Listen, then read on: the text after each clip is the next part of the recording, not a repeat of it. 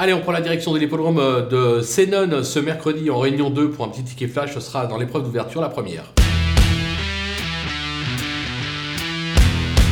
Dans cette épreuve, on va faire confiance à un débutant, le numéro 6, James Land. C'est l'entraînement de François Nicole. C'est un cheval qui montre quelques moyens le matin à l'entraînement. Le lot n'a pas l'air euh, extraordinaire euh, au papier, ce qui devrait lui permettre de bien faire euh, d'entrée de jeu. Il n'y aura pas cher à la cote. Je ne suis pas sûr qu'il soit favori parce qu'il y a la jeunesse de Macaire qui a fait ses débuts déjà en compétition, raison pour laquelle on peut espérer toucher entre 4 et 5 contre 1. On joue gagnant placé.